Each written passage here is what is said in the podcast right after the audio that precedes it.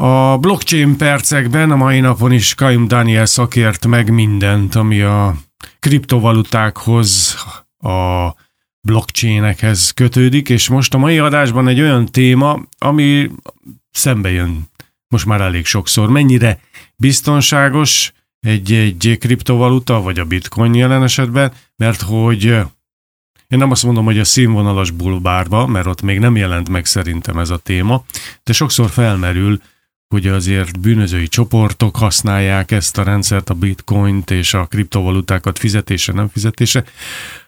Tegyük már tiszta, hogy urbánus legenda, vagy azért lehet valami, valami alapja is ezeknek a, ezeknek a cikkeknek, igazából csak erről beszélünk jelen pillanatban. Mindenképpen megalapozott, viszont úgy érzem, hogy ezt néhány hagyományos pénzügyi szereplő képviselője, vagy maga pénzintézet ezt eléggé felfújja, tekintve, hogy nem kedvelik nagyon ezeket a szabályozatlan decentralizált rendszereket. Természetesen felhasználják ezeket illegális tevékenységeknél való fizetésre. Ez a bitcoin, meg más kriptovalutáknak a kvázi anonim jellegéből adódik.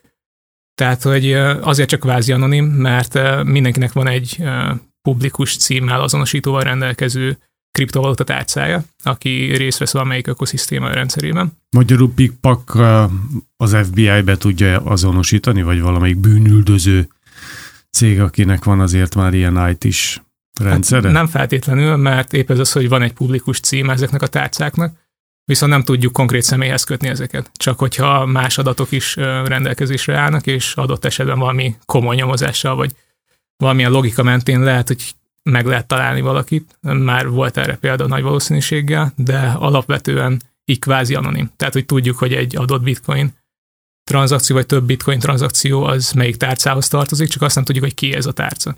2011-ben volt egy példa, akkor alapítottak egy dark webes illegális fekete piacot. Azért mondjuk már el öt szóban, igen. Öt mondom, hogy mi a dark web, mert ha használni használjuk, csak sokan azt gondolják, hogy ez a Matrix című film egyik betétdala. Hát a dark web az internet része, annak az internetnek a része, amit mi is használunk, viszont mi ilyen általános fogyasztóként, felhasználóként egy nagyon kis részét használjuk. Egyébként az internetnek van egy másik nagyobb része, ez a dark web, amit különböző speciális rendszerekkel vagy protokollokkal lehet elérni, és nagyon sok illegális tevékenység itt folyik le, de nem csak olyanok, van, vannak emberek, akik csak szeretnének úgymond kevésbé felügyelt módon internetet igénybe venni, kapcsolódni másokhoz, és vannak legális felhasználása is. De lényegében nagyon sok illegális tevékenység is ide kapcsolódik. 2011-ben indították el a Silk Road nevű fekete piacot, ahol emberkereskedelemtől, drogkereskedelemig mindenféle illegális tevékenység volt, és itt nagy mértékben bitcoin is fizettek. 2013-ban sikerült az FBI-nak lekapcsolni az alapítóját, és ez alatt a két év alatt, 2011-től 13-ig óriási mennyiségű bitcoin gyűlöm lett fel. 2020-ban sikerült csak a 2013-as lekapcsolás után megszerezni az oldalhoz köthető bitcoinokat, és ez akkor egy milliárd dollár értéket tett ki, ami egy óriási összeg így az illegális tevékenységek finanszírozásában, fizetésében. De nem gondoljuk azt, hogy ez egy azért macerás útja a jelenlegi egyszerű banki pénzmosodák vagy offshore cégek alapításán túl. Tehát, hogy a kriptovalutát eleve, hogy az egy kód, a kódhoz hozzáférni, a kódot megvenni, adni, venni. Tehát, hogy ez még plusz igényel, teszem azt a fiktív bűnözői körök ö, tevékenységében egy, egy kiegészítő, nem tudom én mit, céget, aki csak ezzel foglalkozik számára. Na igen, szóval a korábban említett bulvárcikkek ideig nem jutnak el. Ezért van, szám, ezért van számos ilyen tévhit igazából a kriptovaluták meg a bitcoin legalitásáról, illegalitásáról, milyen tranzakciókra használják fel őket. A készpénz még mindig sokkal könnyebb arra, hogy pénzt mossanak vele, hogy illegális tranzakciókat folytassanak vele, mert a kriptovalutákkal ellentétben az valóban anonim. Tehát, hogyha én most fizettem, nem tudom, egy ezressel valamit a boltban, akkor a nap végére nem tudják, hogy melyik az én ezresem. Nyilván, ha akarják, DNS mintát vehetnek meg, részletesebben megvizsgálhatják, kideríthetik, de e, sokkal körülményesebb. Vagy hát nem feltétlenül sokkal körülményesebb, de sokkal nagyobb mértékben anonim, e, mint például egy kriptovaluta tranzakció, ahol több adat is van a blokkláncon, mint például az, hogy mikor, jött, mikor ment végbe ez a tranzakció, kihez tartozik, vagy melyik pénztárcához tartozik, melyik digitális tárcához, szóval készpénz az még mindig vezető ebbe a szempontból. Nekem még az sincs meg, hogy igazából oké, hogy megveszem ezeket, vagy megkapom a nem tudom, az illegális tevékenységemért, mondjuk ha én vagyok egy, egy drogdíler, aki nagyban szállítom Dél-Amerika és Európa között a cuccot, kapok érte X mennyiségi bitcoin, de ez sem ilyen egyszerű, tehát nem az van, hogy én elhaladok egy, egy bankba, és akkor ott elhelyezek egy, egy nagyobb mennyiségű pénzt, amiért majd valaki ebből is kiveszi a szévből, vagy átutalásokat kezdeményezek, hanem önmagában a kriptovaluták számossága sem teszi ezt abszolút lehetővé, de nekem az a problémám, hogy amikor én akarok venni Miami-ban egy villát, amelynek ára mondjuk 10 millió dollár, és én mondjuk oda megyek a oda megyek a, a hogy ingatlan kereskedőhöz, akkor én bitcoinban fizetnék, és akkor ott elkezdődik a hercehurca, hogy hogy írsz át egy, egy szerződést, vagy érted? Tehát nekem még nincs meg a felhasználási módja ilyen egyszerűen ennek. Hát a bitcoin igazából csak közvetítő eszközként használják. Egyébként a kriptotősdéken akarnák átmosni ezeket az illegális forrásokból szerzett bitcoinokat. Oké, okay, de a végén valahol... Hát likvidálják igen. igazából a pozícióikat, eladják készpénzért a tőzsdén. Egyébként a nagyon nagy kriptovaluta befektetésekkel rendelkező embereket gyakran nevezik bálnáknak, véleknek, mert óriási mennyiségű kriptovalutákat tudnak a piacra dobni, ami lenyomja az árfolyamat. Számos ilyen bitcoin bálna is van egyébként, aki még nem adta el a részesedését, és várja, hogy majd ezeket likvidálja, és majd akkor várhatjuk is, hogy zuhanjon az árfolyam. De igen, lényegében likvidálják készpénzre, és megpróbálják a kripto tőzsdéken megmosni ezt, mosni ezt a pénzt. De hát, hogyha kitekintünk... Meg De ez felkészült csapat kell. Hát ez, ez nem úgy van, hogy te vagy én ott ülök a gépem előtt, és... Igen, mindenképpen kell egy technikai tudás, kell, bele kell fektetni az időt, hogy képítsék ezeket a rendszereket, de hasonló a, a szofisztikált pénzmosási rendszer a hagyományos pénzügyi rendszerben is. Ott is rétegeznek, több bankon átvezetik, szétbontják, készpénzt használnak, mindenféle eszközt felhasználnak arra, hogy pénzt mossanak az emberek. De hogyha visszatérünk a kriptovaluták meg a hagyományos pénz helyzetére, akkor csak hogy elosztassuk ezt a tévhitet rendes számokkal, egy kutatás szerint a kriptovaluta tranzakciók kevesebb mint 1%-át használják illegális tevékenységekre. Tehát ezeknek a nagy része, több mint 99%-a már olyan kriptotősdéken megy végbe, amelyeket hát nem is felügyelnek, de legalább megvannak a megfelelő azonosítási folyamatok, hogy nehezebb legyen pénzt mosni, és ennek megfelelően a kriptovaluták még mindig nem, nem vették át a készpénz, készpénz helyét, mint a vezető pénzmosási eszköz. Még mindig túlnyomó részt a készpénzt használják fel pénzmosásra, évente közel 2000 milliárd dollárnyi pénzt mosnak készpénzzel, és ezt mindez hagyományos pénz, pénzintézeteken keresztül.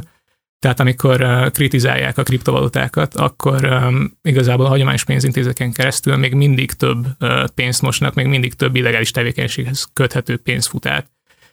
Nem véletlenül láthatnak az emberek az utóbbi években számos olyan hírt, amikor több száz millió dollárra, meg euróra büntetnek meg bankokat, azért mert nem megfelelőek a pénzmosás elleni protokolljaik, azért mert adott esetben terrorizmushoz köthető cselekvény, tevékenységeket finanszíroznak rajtuk keresztül. És, és még az sincs, hogy beindítom a pénznyomó gépeket, mert hogy kriptovalutákból számosságilag, ugye egy bitcoinból például tudjuk, hogy véges a, az eredménye, tehát nem lesz akármennyi belőle. Igen. Akárhogy szeretnék én előállítani még kódokat, erre nem lesz lehetőség, mert ez egyszer elkészült, és akkor kész. Igazából pont ez a, szerintem az előnye is a, az összes, tehát egy kevésbé lesz illegális, én azt gondolom, pont amiatt, mert, eh, mert nem végtelenségig felhasználható. Igen, eh, tehát... Eh, Vagy mutálható.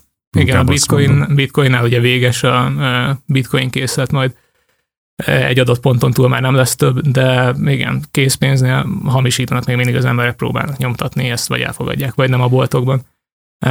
Ez az egyik előnye a kriptovalutás rendszereknek, és másrészt pedig a nyilvános blokklánc főkönyvek is, ahol követjük a tranzakciókat, az is egy plusz legitimitást ad nekik.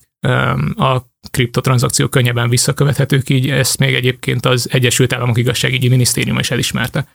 Tehát hogy igaz, hogy felügyeletlen, nagy rész szabályozatlan terület a kriptovaluták, kriptotősdék területe, de még így is több előnye van, mint például a készpénznek, ami nagyobb részben, nagyobb fogban anonim. Nem is jut hozzá mindenki eleve a kriptovalutákhoz, tehát az tényleg egy, egy másik világ már. De amikor ilyen híreket olvasunk majd, már ez a beszélgetés arra is jó volt a mai napon, akkor érdemes megnézni a forrását, hogy hogyan, honnan származnak azok az infok, amik megpróbálják befeketíteni, vagy, vagy arra terelni az emberek gondolatait, hogy a kriptovaluták azok igazából csak a, a bűnözői köröknek egy újabb, nem tudom, ilyen eszköze arra, hogy hogy mossa a pénzét, vagy legalizálja a saját tevékenységét, mert mindig gondoljunk abba bele, hogy nem egyszerű önmagában csak egyetlen bitcoin sem magunkhoz venni, hiszen egy kódról beszélünk, ami kódot meg kell találni, és vagy megyünk erre a bizonyos tőzsdére, piacra, ahol azért mégiscsak egy kicsit bonyolultabb rendszeren tudjunk megvásárolni. Hát igen, a Bitcoin blokklánc rendszer az igen komplexebb a szempontból és a legalitásból, de csak hogy túllépjünk a kriptovalutákon, még megemlíteném, hogy számos blokklánc projekt is támogatja az illegalitás elleni küzdelmet, a törvényességet.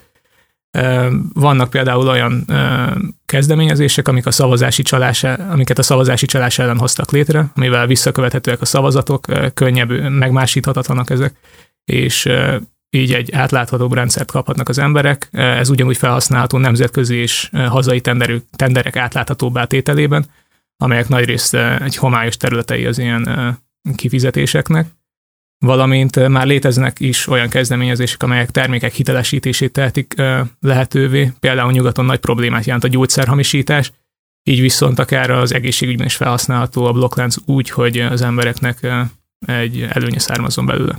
Én feltételezem, hogy azért a jövőben egy-egy műsort azért szentelünk ennek a vonalnak vagy irányzatnak is, mert ez, ez jóval érdekesebb nekünk, akik mondjuk a legalitásban élünk. Mindenki. Minden, mind, minden azonáltal. Köszönöm szépen, hogy itt voltál, mai nap is.